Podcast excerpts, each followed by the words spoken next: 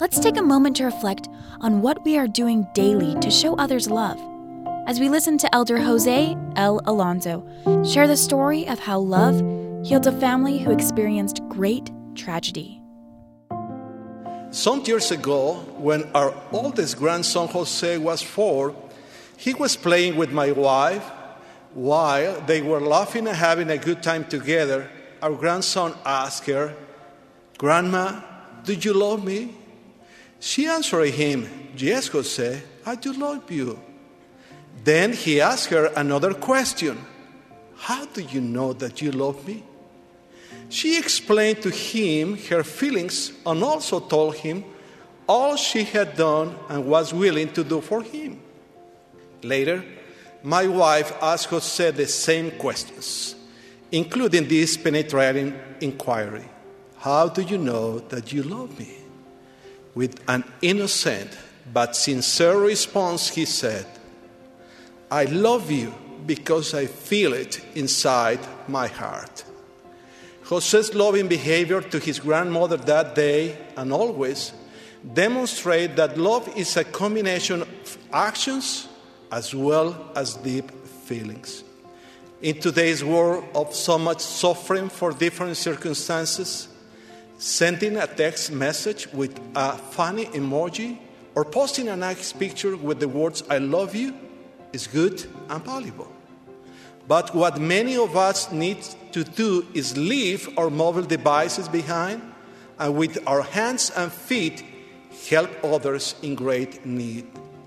Love without service is like faith without works. It's dead indeed. The pure love of Christ, which is charity, not only inspires us to act and provide service, but also to have the strength to forgive regardless of the situation. May I share with you an experience that has impacted and changed my life?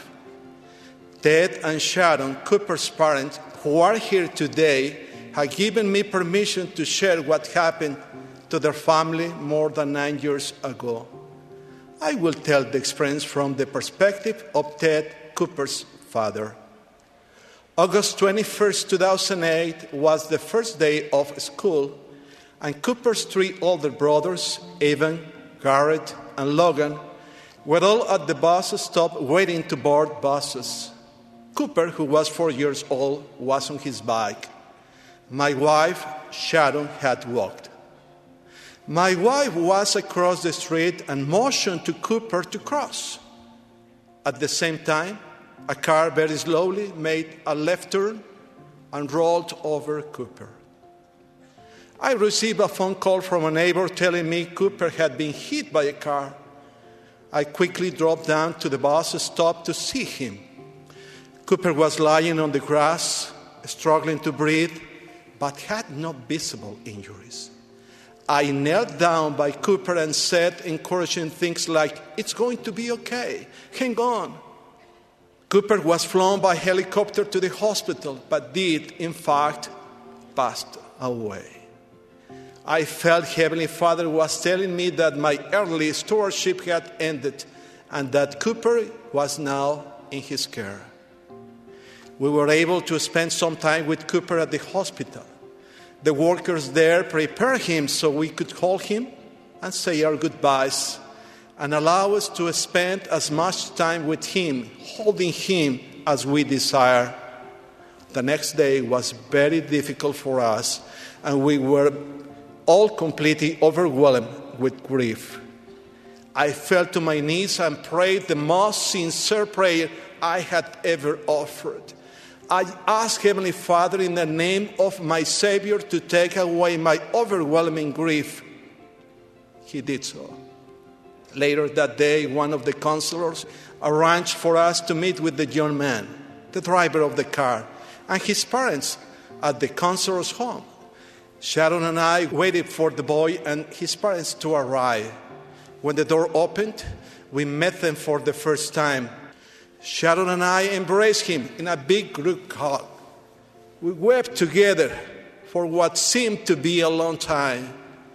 We told him we knew that what had happened was the definition of an accident. It was miraculous to Sharon and me both that we felt the way we did and that we still do. By God's grace, we were able to take the big path, the obvious path, the only path. I love this good young man. That was an excerpt from Elder Jose L. Alonso's talk, Love One Another as He Has Loved Us. Thank you for taking a moment to reflect with us here on B Y U Radio.